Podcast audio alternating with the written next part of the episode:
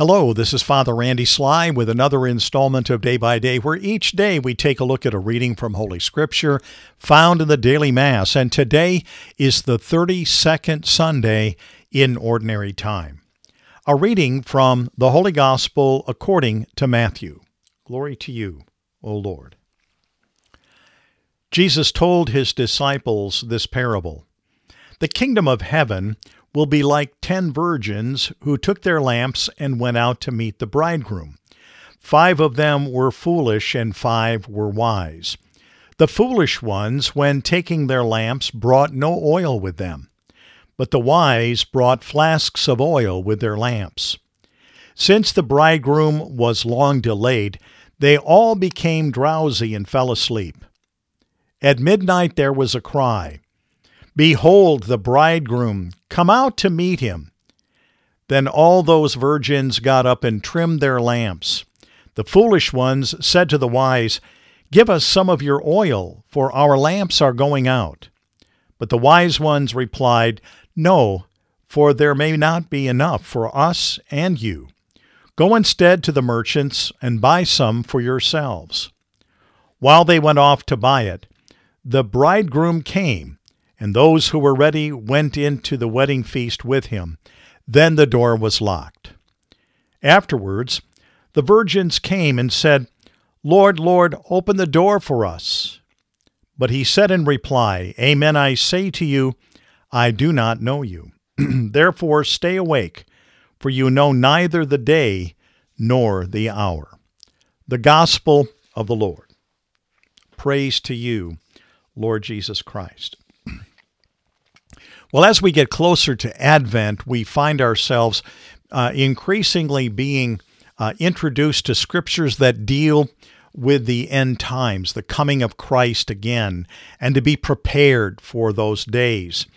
And this again comes in Matthew's Gospel toward the end as he was getting ready to uh, enter into his passion, death, and resurrection, and ultimately his ascension.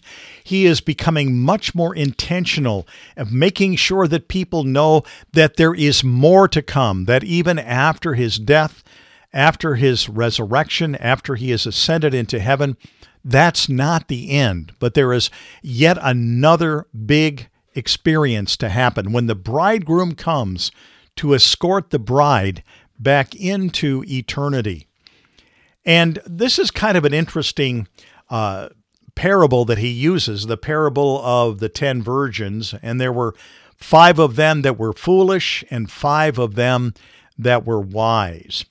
And so, for uh, the, the, the case here of what he is trying to uh, to let them know is that it's important to be prepared ahead of time, to plan ahead. That is a part of wisdom.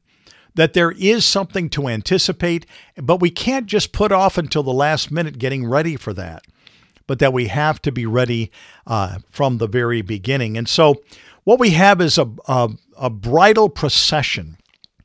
This takes place uh, about a year after the betrothal. A betrothal is more than an engagement for a married couple.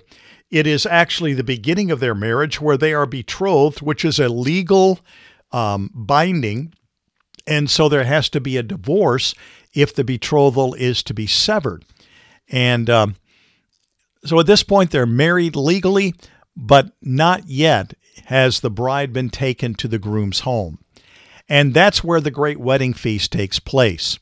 And so the bridegroom comes to escort the bride, and with the bride comes kind of a bridal party. The bridesmaids accompany the groom and bring the bride to uh, to his home.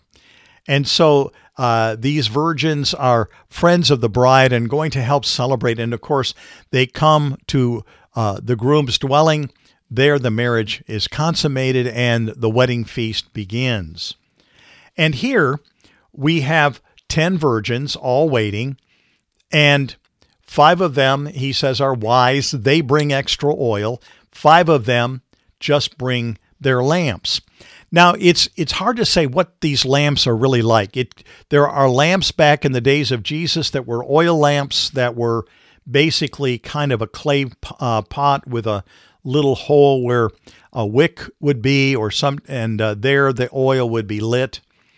Uh, there were also for these kinds of processions sometimes large lamps, torches, and they were wrapped uh, cloth with uh, that had been soaked in oil, and so it could be either one of those. And so this would kind of give way to why uh, the virgins can't just share their oil, uh, the wise ones with the uh, the foolish ones, because there there's just enough for them to soak their rags and to to burn them. And so what he is again showing here is Jesus wants us to make sure that we stay alert, we stay awake, not just during the waiting period, but from the very beginning that we plan ahead. And this then becomes the the goal of the wedding party is to be prepared for when the groom is to come. Back in the days of Jesus, there were delays like this that would happen uh, with the bridegroom, and it had to do with the negotiating of the dowry. And this was, uh, you know, the what we would call the bride price, um, how much the groom was going to give the family for the bride. It wasn't really a bartering of uh, this is what the uh, you know of paying for a bride, but rather a gift to the family for the wonderful gift that he is receiving. And a lot of times it, they go into a lot of uh, of drama in this, not for the purpose of actually raising the price, but for the purpose of really indicating how treasured their daughter really is. And so there can be a lot of drama. No, I that's not enough. I need more, you know, and all of this. And so it's it's a part of the fun of of marriage. It's part of the the ceremonial rituals that that that go along with it. So finally, uh, the family and the groom come to their agreement, and then the groom goes and brings the bride uh, out of her bridal chamber where she has been living with her parents. And again, uh, this is the time the announcement is made that the bridegroom is here, and this is where they need again to get their lamps trimmed. And by that, uh, they either again uh, pull the wick up and uh, add more oil, or they wrap more cloth around the torch and keep it lit. So, uh, either way, we have this wonderful accounting of how we are warned that we must, in fact, stay awake, stay alert, that it's about the wedding feast that is to come at the end of time. And what God desires more than anything else is for all of us to be ready at that moment. We can't wait till the end. Uh, we can't wait until there's some kind of indicator that, you know what, we're coming to the end time and you just really need to uh, get yourself ready. No, we don't have any warning. And in addition, we do need to uh, be a part of that bridal party right from the get go to plan ahead, have our oil uh, filled. And by that, of course, the symbolism uh, symbolism has to do with the oil of the Holy Spirit uh, that is anointing us with His grace and His love, uh, and is uh, basically refreshed and renewed by going to confession.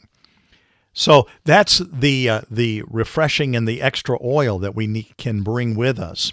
So what we're looking at here is the need to be like the wise the wise virgins, always being prepared. And uh, what's interesting here in the the first reading uh, for today's mass, it's all about wisdom uh, and it's from the book of wisdom. Resplendent and unfading is wisdom. She is readily perceived by those who love her and found by those who seek her. So, wisdom is not just something that you uh, fall into, wisdom is something that you anticipate and you look for. And I love this statement from wisdom. It says, For taking thought of wisdom is the perfection of prudence. That's a beautiful saying. The taking thought of wisdom is the perfection of prudence. And prudence is doing the right thing for the right reason at the right time. And so again, wisdom is to be apprehended. It it's the prudent thing to do. It's the right thing to do to be wise. Wisdom is knowledge guided by experience. And so we know from our experience that Jesus is yet to come. And so we apply the knowledge that we have in terms of being uh, a follower of Jesus Christ, that we are to keep that relationship current with Him each day. So may the words of my mouth and the meditation of our hearts together be acceptable in your sight, O Lord, our strength and our Redeemer. Amen. Well, the big takeaway is Are you ready? Uh, are you uh, one of the wise? Have you uh, kept your life current? And again, one of the best ways to uh, keep our lamps trimmed and keep the oil flowing is for us to regularly go to confession, there to find the grace, mercy, and uh, restoration of God available to us, but then to keep our lamps lit and keep the oil flowing, to daily continue in our persevering before the Lord in scripture and prayer and in just doing the things that we have been called to do. Those are the things that keep our lamps lit as we pray, as we read, as we serve, as we do the things that God has called us to do. So may Almighty God bless you, the Father, the Son, and the Holy Spirit. Amen.